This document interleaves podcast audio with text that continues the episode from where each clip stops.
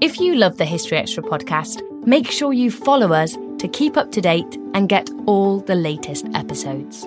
Thanks for your support, and I do hope you enjoy this episode. This episode is brought to you by Indeed.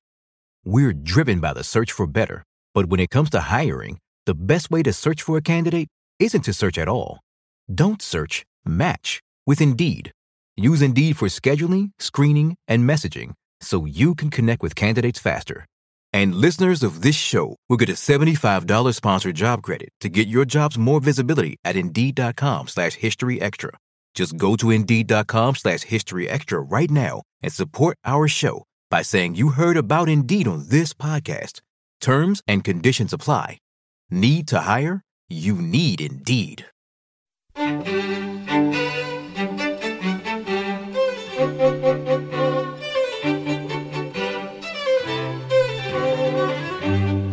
Hello and welcome to the History Extra podcast from BBC History Magazine, Britain's best selling history magazine.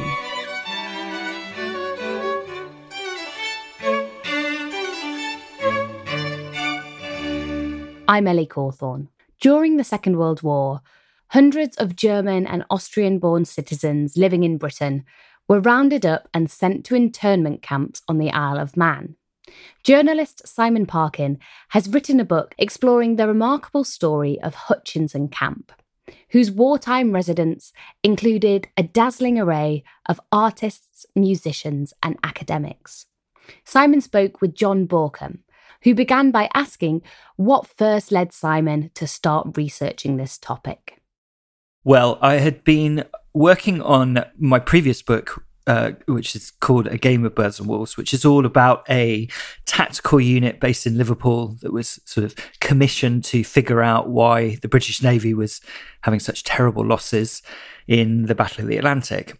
And I during the course of researching that book, um, had become interested in POW camps in Britain during the war, where loads of U boat crews were sent. And there was one POW camp in particular uh, in the Lake District called Grizedale Hall that particularly interested me.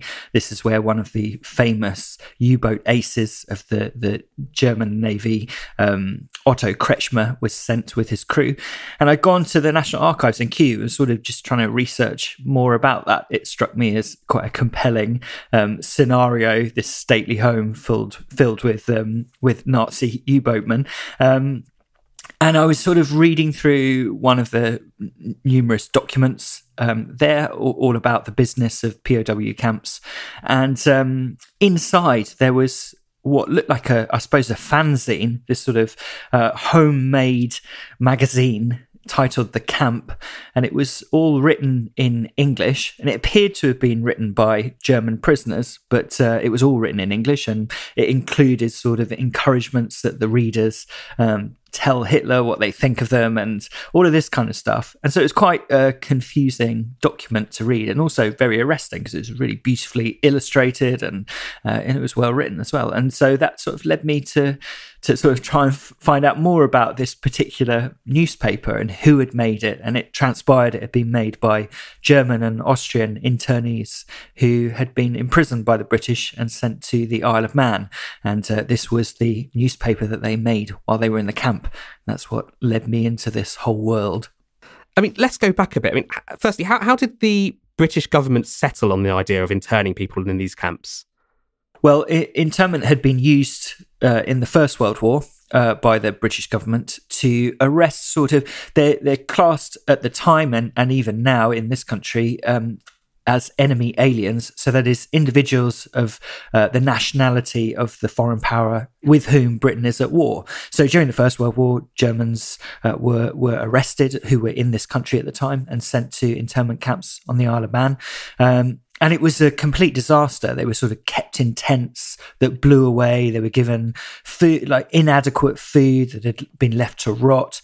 There was a sort of minor scuffle at one of the camps that resulted in uh, the guard, the British guards, firing their rifles into the dining hall, killing six individuals. And so it was like a real, you know, managerial disaster, but also PR disaster for the British government, who, after the First World War, pledged never again to to intern um, to do, to bother with this business of internment because it was complicated and difficult and costly. then, at the start of the Second World War, Britain has accepted around you know between seventy and eighty thousand um, Jewish Austrian refugees from Nazi oppression, mainly, um, who have come to this country. Um, British people thought it was many more than that, between two and three million, but in fact, it was it was far fewer. Um, and at first, though, you know, we there's this sort of acceptance in Britain that the people we have allowed in are genuine asylum seekers, genuine refugees that uh, you know we've welcomed with with open arms. And of course, there's the famous Kindertransport initiative to bring children over, which was a, a you know complete PR triumph for the British government, as well as of course being a, a, a very you know worthy initiative. And so there's this understanding that we've offered sanctuary to people who need it. Then in May 1940, with the invasion of of Holland, um, the narrative starts to change. So British reporters begin to write newspaper articles about that particular invasion, claiming that when the German paratroopers uh, sort of dropped into Rotterdam harbour, they they are met there by people who had been posing as refugees who come out of their houses where they're perhaps working as maids or butlers or whatever and and now they're no longer uh, refugees but they're dressed in um, german uniforms and they're guiding the paratroopers where to go. And you know this is obviously very compelling copy and there's all sorts of elaborations on how you know the paratroopers were disguised as nuns and uh, there were people handing out poison chocolates and all of this stuff. So it, it all makes for great tabloid copy, but it has the effect of um, changing the public mood in Britain. And um, Whereas prior to this, people had sort of had this benign acceptance of the refugees. Suddenly, there's this fear that, oh my gosh, we have tens of thousands of, of enemy nationals living amongst us. What if some of them um, have lied about who they are? What if, in fact, they are Gestapo agents waiting to support a German invasion of the British Isles? Um, through the month of May, this escalates and escalates. So, um, uh, Neville Bland, who is a British diplomat who is in Holland at the time, arrives back in London, writes up a report called the Fifth Column Menace. Uh, this term, the fifth column, is used, it came out of the Spanish Civil War. It's used to refer to um, essentially um, uh, enemy nationals living amongst us who are poised to rise up to support an invasion. Um, and a copy of this report reaches the king, who summons the Home secretary and says, We need to do something about these enemy aliens. Uh, the BBC then broadcasts the findings of Bland's report across the nation. And of course, by this time, the, the popular press is, is in full motion and saying, We need to intern the lot. Uh, we've got all of these, these frightening people in our, in our midst, and we've got no way of knowing if they're safe or not. And this is really the sort of set of circumstances that pushes the British government into another internment policy that it had, after the previous war, pledged never again to repeat. Um, and uh, John Anderson, who's Home Secretary at the time, in fact, has been resisting this. He doesn't really want to instigate mass internment. And the, the government had taken some measures to sort of avoid this by setting up a few months previous to this tribunals. Anyone who had come to the country as a refugee had to stand in front of a senior judge and sort of give an account of their story and why they had fled Germany, and uh, was given a grading for A, B, or C, depending on whether they, you know, to to delineate the sort of perceived risk that they posed to Britain. And category C was no risk at all, genuine um, refugee from Nazi oppression. But of course, none of this matters anymore after the invasion of Holland, and uh, and the mass internment policy is brought in, and there are tens of thousands of arrests throughout the latter half of May and June and July. And the really absurd thing is that there are some refugees that have come over on Kindertransport that are now rounded up and arrested. And and the person at the heart of your story is a man named Peter Fleischmann, um, one of those Kindertransport refugees. C- can you tell listeners about his early life in Germany? Yeah, so uh, I chose Peter Fleischmann because really the events of his life are completely illustrative of all of the various geopolitical, geohistoric forces that are you know coming to bear on the on the refugees who are coming to Britain. So his his early life was one of one of privilege. He um, he was born into a family of of journalists. Um, who ran a uh, a newspaper in Breslau. Um, at some point, and he's never, no one's quite straight with him of the timing of this. Um, but at some point, his parents, who who are journalists, uh, he's told, are out driving um, in Berlin by uh, the Wannsee Lake, and the steering in the car fails, and the car plunges into the lake. And before anyone can get to it, all of the occupants are drowned. Um, and because um, the individuals in the car were were critical of the of the rising Nazi party. Uh, there's this sort of assumption that the car was tampered with, and um, it was sort of a, a, ploy to to wipe out these critics of the party. So, the, so at a young age, Peter is is orphaned um, and believes he's he's been orphaned for this reason. He moves in with his grandfather, who is a very well-to-do banker, uh, lives in a palatial apartment in Berlin, and with a housekeeper, and they have a pretty good life until, of course, the depression hits, uh, which hits German banks terribly. Uh, Peter's grandfather Alfred is reduced to poverty. Uh, they have to go out and collect horse manure to burn in place of coal on the on the fire, and they don't have to to move out of the house, but it's uh, it's a sort of massive decline in fortunes.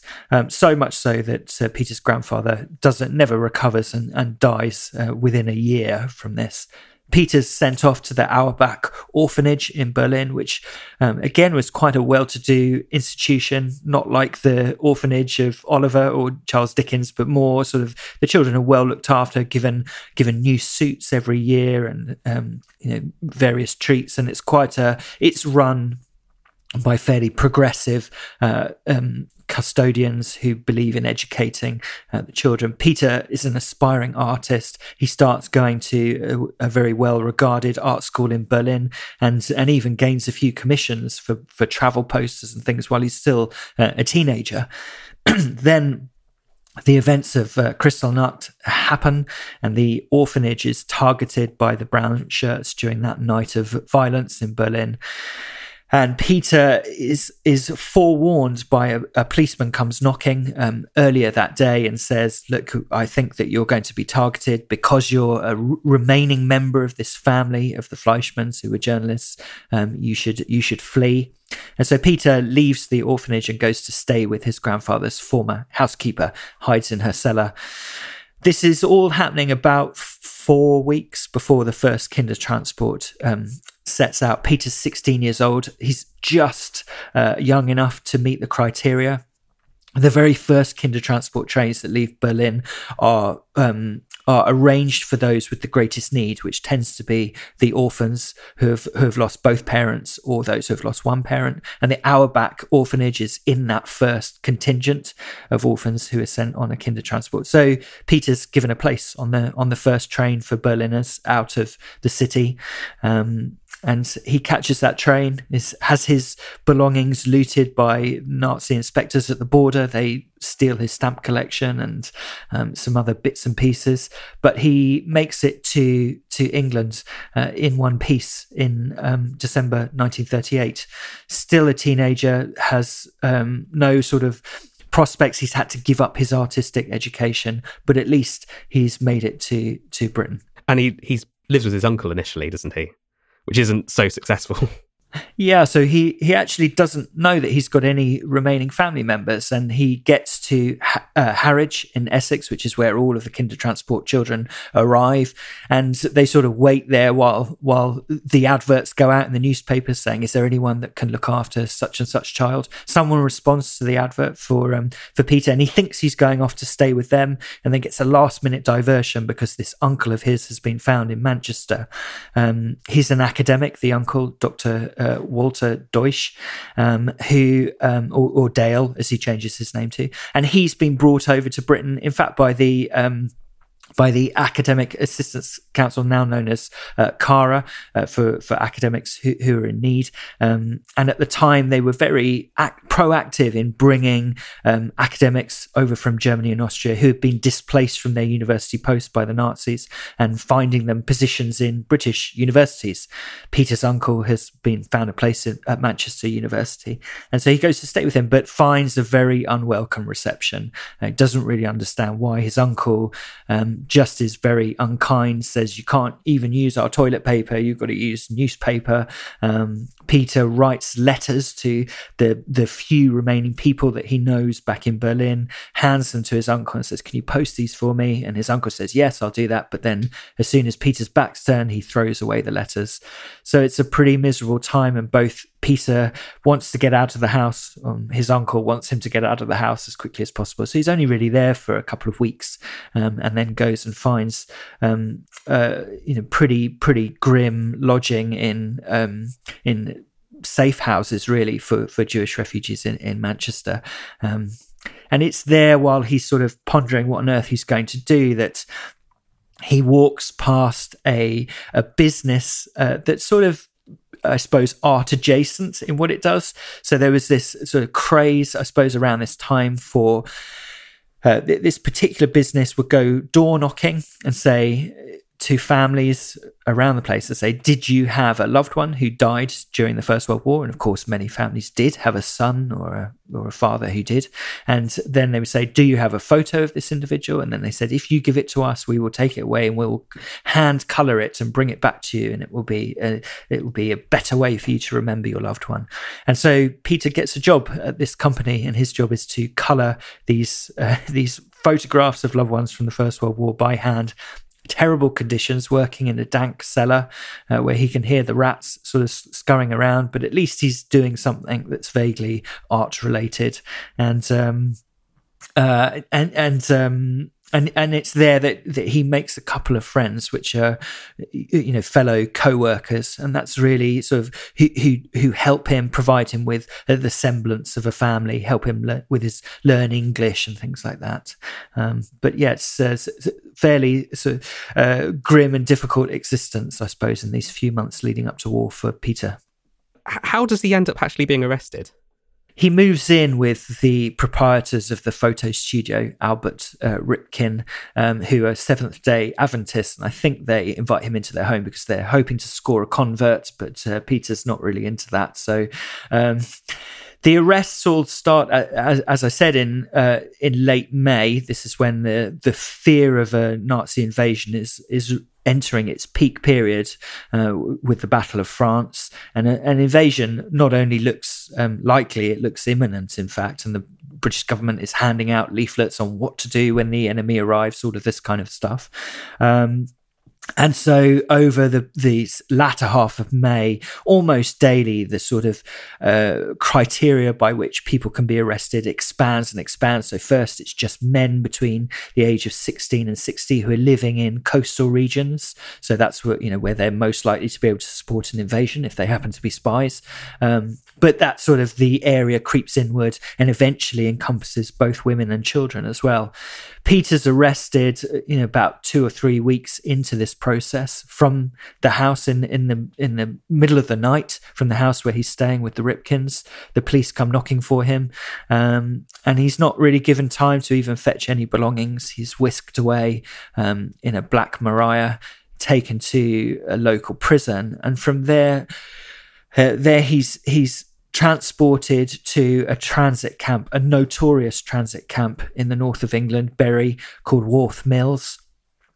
This is a disused cotton mill, which is used to, ha- to house thousands of these uh, individuals who have been hastily arrested. They need somewhere to go. They're brought to this formerly disused uh, cotton mill where it's really not being prepared for human habitation at all. The floor is still covered in oil. There's you know bits of machinery hanging down. It's got this sort of awful, you know, almost abattoir-like feel, and it's being run by a chap called Major um, Braybrook, who is a fairly questionable character. Let's say he owns a newspaper shop in the south of England, and then is uh, at the start of war brought back in, and he's given the task of overseeing this transit camp.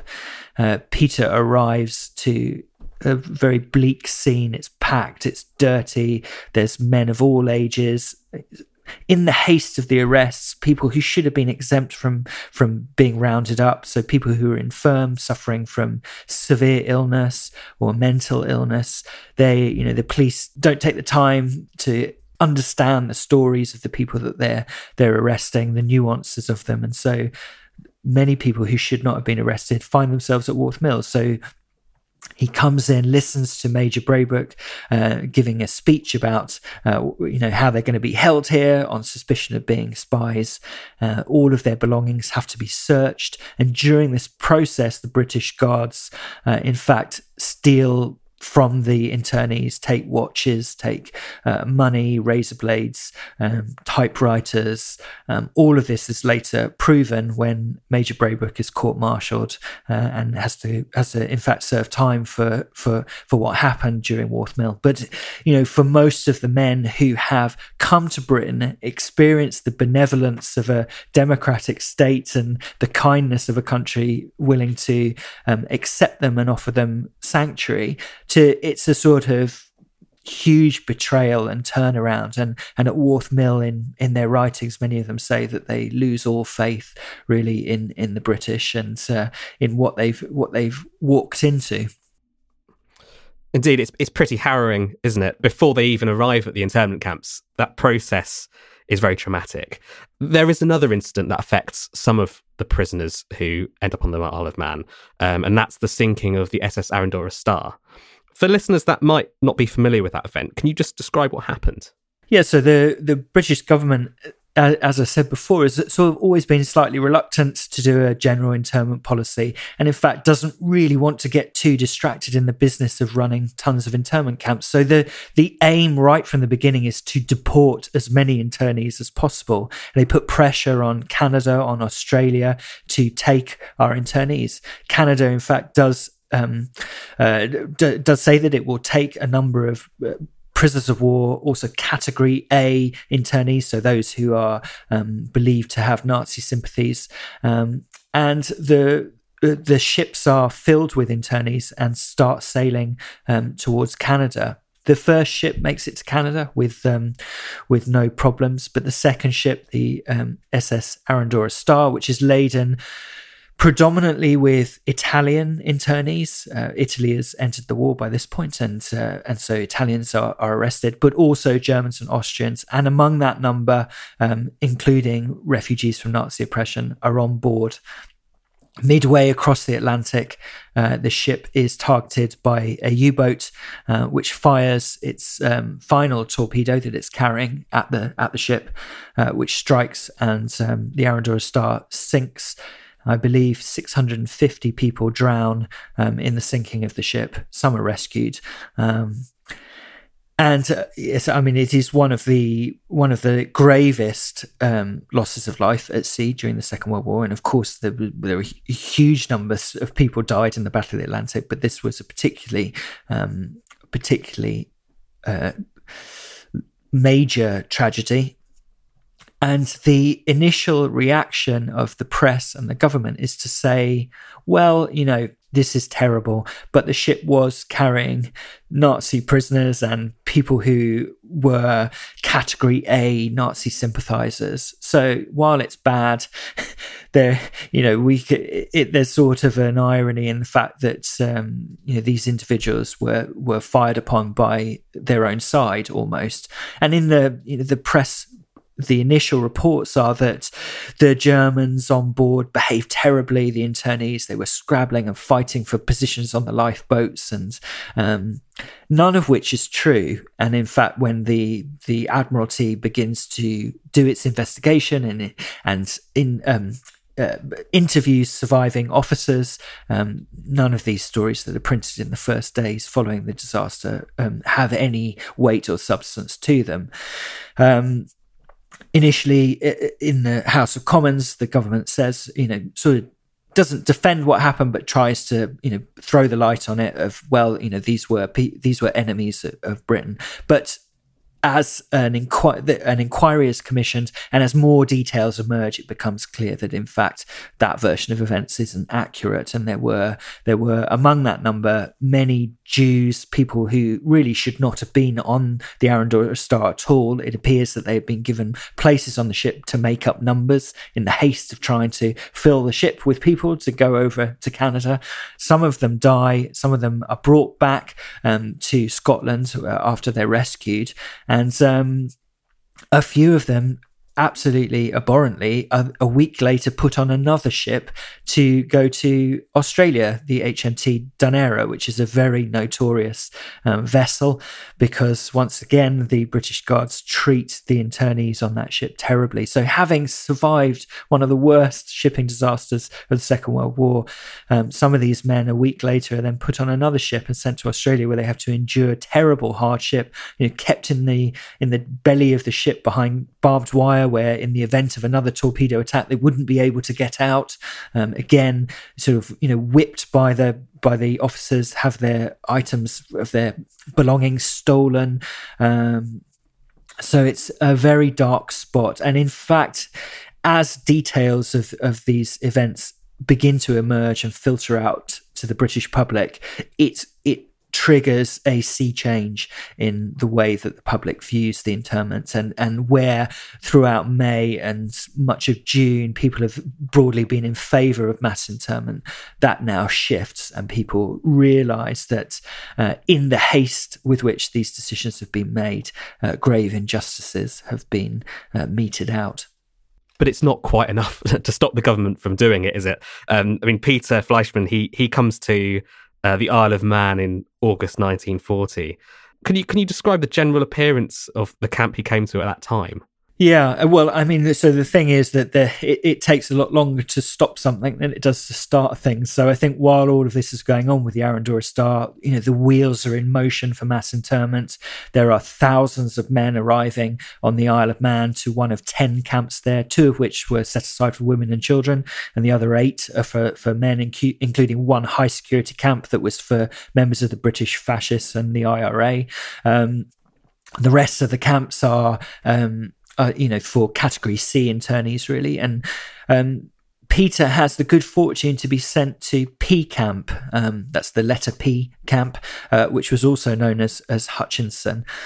This is a, a you know fairly middle class, good looking square of, of Victorian boarding houses, three, four stories high. They would typically have maybe 10 holiday making families there who wanted, you know, to the feel of a foreign holiday without the expense and the, the trouble of having to travel too far. Um, these houses are requisitioned in the first week of July 1940, and the, the, landladies are told, Look, you'll get some recompense, but we need your houses to house internees two barbed wire fences are put around the camp, uh, which which encompasses um, three um, adjacent streets and a sort of almost football football field si- size um, square of grass uh, in the middle of them.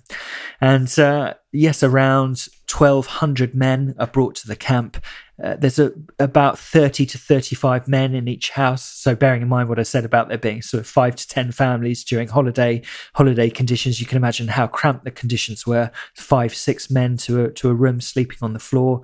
But having said that, the you know the conditions are um, fairly comfortable and certainly you know the views down to douglas harbour and the sea and the irish coast beyond that um, give the the camp a, a, sort of confused feel of really being almost like a holiday destination but at the same time a concentration camp.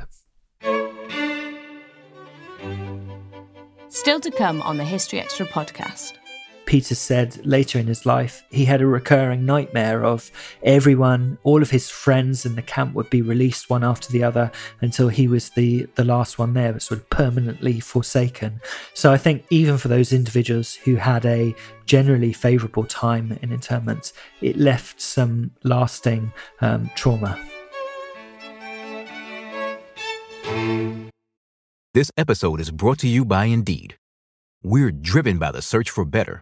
But when it comes to hiring, the best way to search for a candidate isn't to search at all. Don't search, match with Indeed. Use Indeed for scheduling, screening, and messaging so you can connect with candidates faster. And listeners of this show will get a $75 sponsored job credit to get your jobs more visibility at Indeed.com slash History Extra. Just go to Indeed.com slash History Extra right now and support our show by saying you heard about Indeed on this podcast. Terms and conditions apply. Need to hire? You need Indeed. We don't always realize just how much our negative thoughts and experiences stick with us and weigh us down.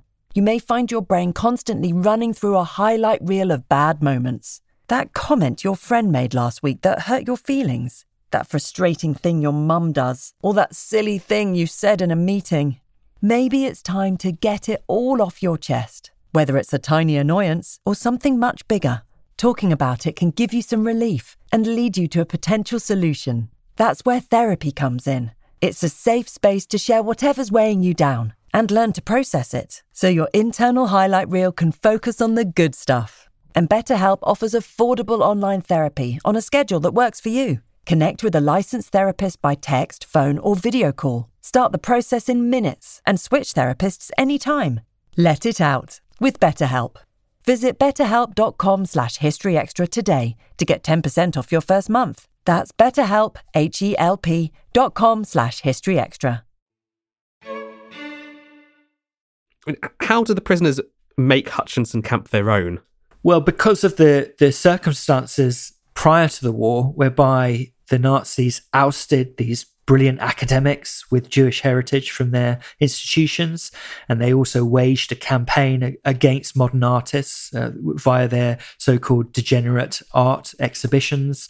Um, they ousted, they closed the newspapers uh, where so liberal or, or um, centrist writers were working, anyone who was not staunchly pro Nazi. Um, they kicked out uh, authors, novelists, playwrights, filmmakers, actors, many of whom come to Britain as refugees. So it just so happens that the population of Hutchinson contains this rich density of quite brilliant people very accomplished people in their various uh, their various artistic and academic pursuits. There are Oxbridge Dons here in the camp. There are men who have exhibited at some of Europe's finest galleries. There are world class musicians who have played for the Prince of Wales. There are top flight lawyers and judges who have written extensive books on the law that have changed the way that the law um, works. And so with this high density of brilliant people, it's sort of inevitable that rather than just fritter away their time, they self organize and decide to um, stage really um, talks, um, lectures, art exhibitions, musical performances. It's quite soon after that the camp opens on the 13th of July. Two days later, is when the first academics come out of their houses, take up positions on this grassy square in the middle, stand on chairs that they brought, and start start lecturing to anyone who who is interested in hearing. And there's sort of these chaotic descriptions of men listening to one lecturer and then when they get bored, wandering off and standing in the crowd for the next one. There's one architect, very well to do architect named Bruno Ahrends in the camp. He's lectured at the Bauhaus before. A, you know, he was responsible for designing um, some of Berlin's um, crucial ha- post war housing.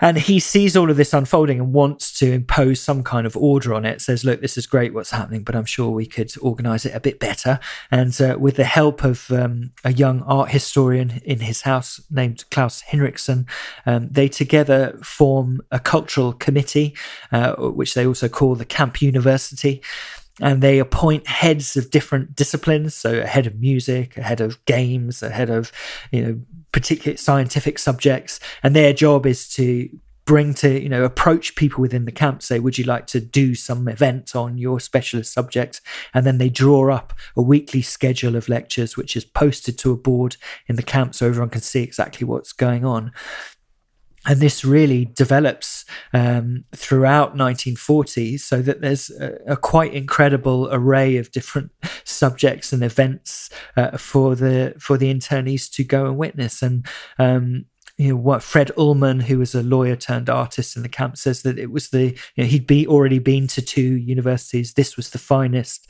university he'd ever been to, and for you know for men perhaps who had had to give up their studies due to the you know, the, the the depression and had to go and work for their families, here was a chance really to um, to pick up again their their their studies. And for, for Peter Fleischmann, who's who's in the camp, who has dreamed of becoming an artist throughout his life, had to give up his studies at art school in Berlin.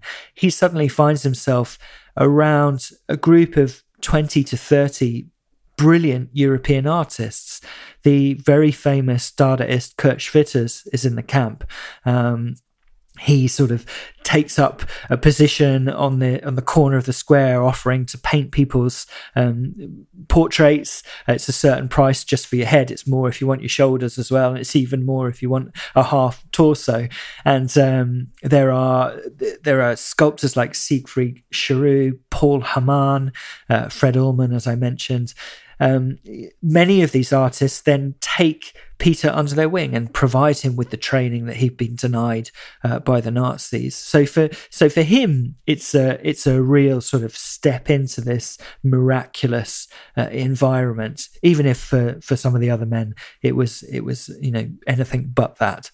Yeah. So, so I mean, what what do the the British officers that are manning the camp what what what do they make of all of this? Hutchinson Camp was um, was led by a British officer called Captain Hubert Daniel. He was a, a, former advertising executive. He'd fought in the First World War and then had been reconscripted in the Second World War. And he was used to managing large groups of people and so was given the job of the task of looking uh, after the camp.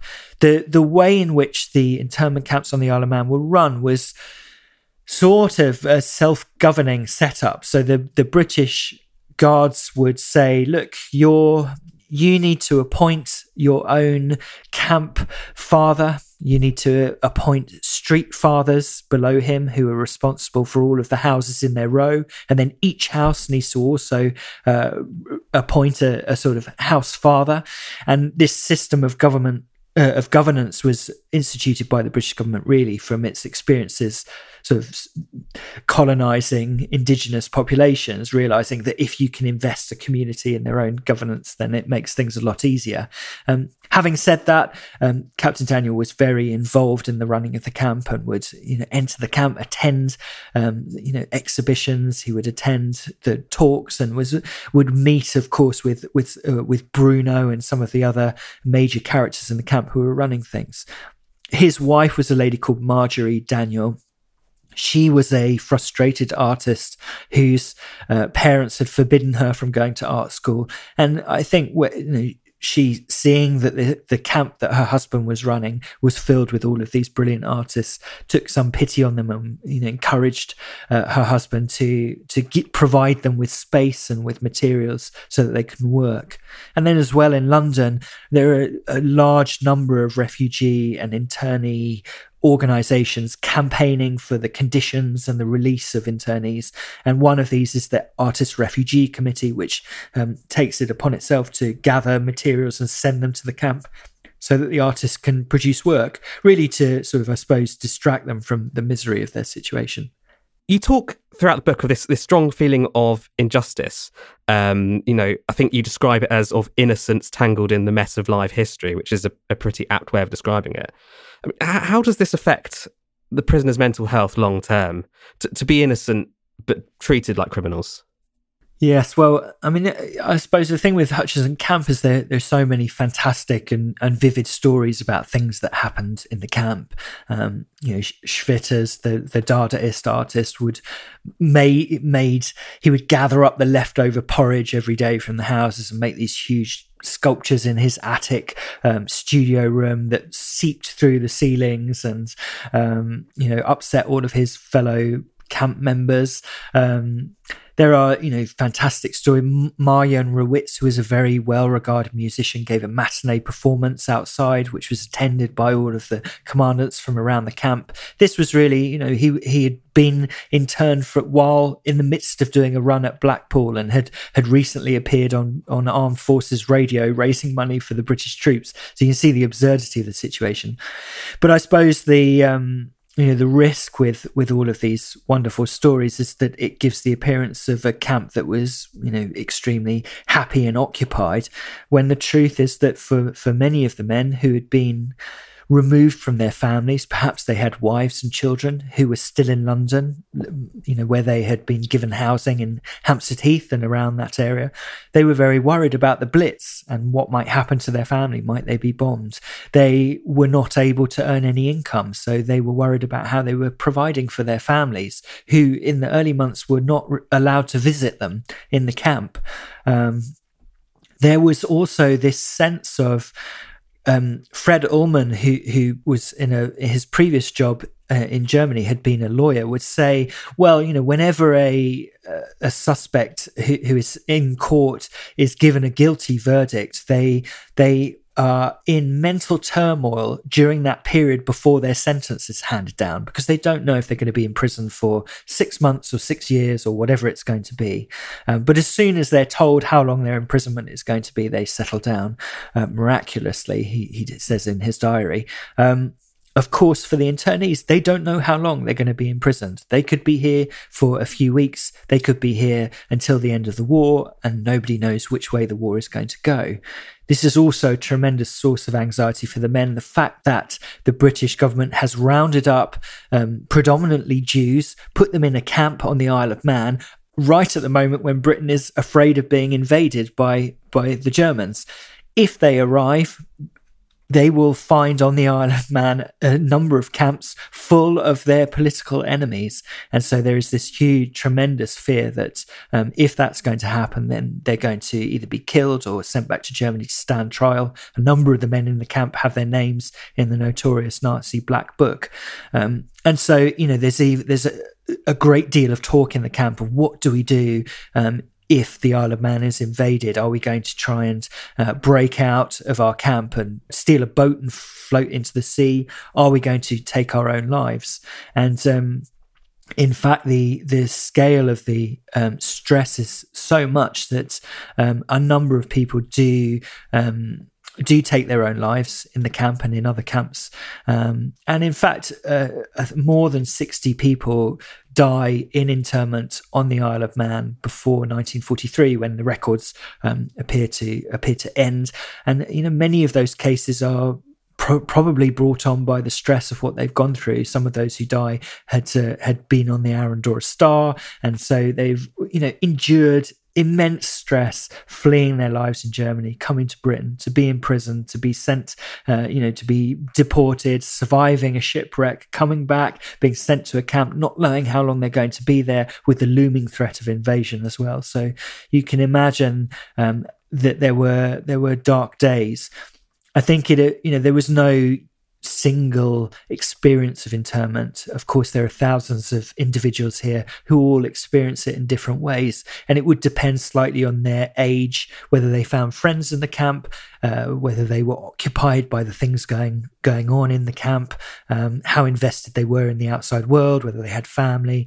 You know, for someone like Peter, who has been denied family and purpose in the camp. He's extremely happy uh, in the main because he's he's got a purpose and he's got a renewed sense of community. Uh, but even for him Peter said later in his life, he had a recurring nightmare of everyone, all of his friends in the camp would be released one after the other until he was the, the last one there, but sort of permanently forsaken. So I think even for those individuals who had a generally favorable time in internment, it left some lasting um, trauma. How are people released from Hutchinson camp? When does that start happening? After the the sinking of the Arandora Star and the, the mood of the British public changes. The, the government policy soon follows. Um, the government publishes its first white paper, which outlines the categories for release in the end of the summer 1940. Um, at first, there's sort of great excitement in the camps, but then when when the internees read what these categories are, there's sort of you know turns to dismay because it really just restates individuals who should never have been interned in the first place. So those who are too old or too young, those who are too infirm, suffering from um, you know s- severe illness, um, all of these people are allowed to be released. A few weeks later, the government re- publishes its first revision to this, which which now expands the categories to um, you know, uh, people who are working in the sciences who whose expertise could be useful for the British war effort. Um, this is sort of, again, irritating to the internees who say, well, you know, if you're going to release us because of our talents um, that we can contribute to the war effort, then why did you arrest us in the first place? You know, if it's as easy as that, if you don't suspect us of, in fact, being not who we say we are. Um, and then the third and the final um, revision to the white paper includes um, artists and people you know working in the arts uh, but only those who have achieved a certain level of distinction. And um, to decide that if you were an artist you'd have to apply to the royal academy. If you were a musician you'd have to apply to the musicians union i think. And there are there are sort of individuals uh, um, there are there are bodies around the, the country who will sort of assess whether you're you're um, uh, enough of a luminary to to be released uh, in these in these instances. So for for someone like Peter, it's a rather hopeless situation because you know if you're young and you haven't had enough time to become eminent in your particular field, what are you supposed to do? The route for these individuals is uh, the pioneers, which was um, I suppose considered really the the dregs of the British Army, but it was where um, it was where in people of foreign nationality were, were, allowed to serve and there's recruitment happens in the camps and uh, you could apply to for release in order to go into the pioneers and, and serve there. Um, and uh, yes that that works out for for quite a large number of uh, of individuals but really anyone above the age of 30 um, you know there were it was fairly fairly strict criteria whereby you could join the pioneers. It was really for people who were very fit and and healthy and would be able to to be of use. So yes, you end up, I suppose, in in the early stages of 1941 and throughout that year with a large number of people languishing in the camp, those who are not eminent, those who are not fit enough to, to go and fight. Um, and their cases become, you know, those who are left are, become the more and more helpless helpless and hopeless cases who who become ever more reliant on the, the, the, that few number of people in London working out of Bloomsbury House who are petitioning for the release of these sort of less eminent individuals. So, so when does Hutchinson actually uh, formally close? Hutchinson remains open until 1944, so a, a, very long time. Although, really, from early 1942, the numbers in the camp have, have diminished. Um, it's not only sort of Nazi sympathizers in the camp by any means by that point. There's a large number of um, stateless individuals or um, Orthodox Jews. There are many in the camp into well into 1942 and beyond. Um, but I suppose as the months go on, those who remain tend to be those who have um, significant question marks over their loyalties for whatever reason, um, and, and there are there are all manner of reasons why you may be languishing in a camp in 1943. Yes, in 1944, the Hutchinson camp is is closed, and uh, the remaining internees there are transferred to one of the last remaining camps on the island. And then a few months later, it's reopened, this time as a POW camp, and then remains open until the, the end of the war. It's not until November 1945 that Hutchinson is uh, finally uh, has been cleared and the barbed wire taken off and the furniture repaired and uh, the houses are returned at last to the to the landladies. Um, they had been promised that they would be given uh, recompense for, for all the disruption, but but in reality, it was uh, it was not enough to to keep some of these uh, boarding houses in business, and so some of the landladies just retire or, or give up at that point. Um, but yes, there's very little. You can go to Hutchinson Square today, and in some ways, it looks almost identical to it did in 1940. Uh, the houses no are, barbed wire. there's no barbed wire, no, and there are more trees on the square itself, but the layout is is exactly the same. And there's very little sign that there was ever this uh, extraordinary uh, internment camp there. Simon Parkin, thank you very much. Thank you. That was Simon Parkin. His new book, The Island of Extraordinary Captives, is out now, published by Sceptre. Thanks for listening. This podcast was produced by Ben Hewitt, Jack Bateman, and Brittany Colley.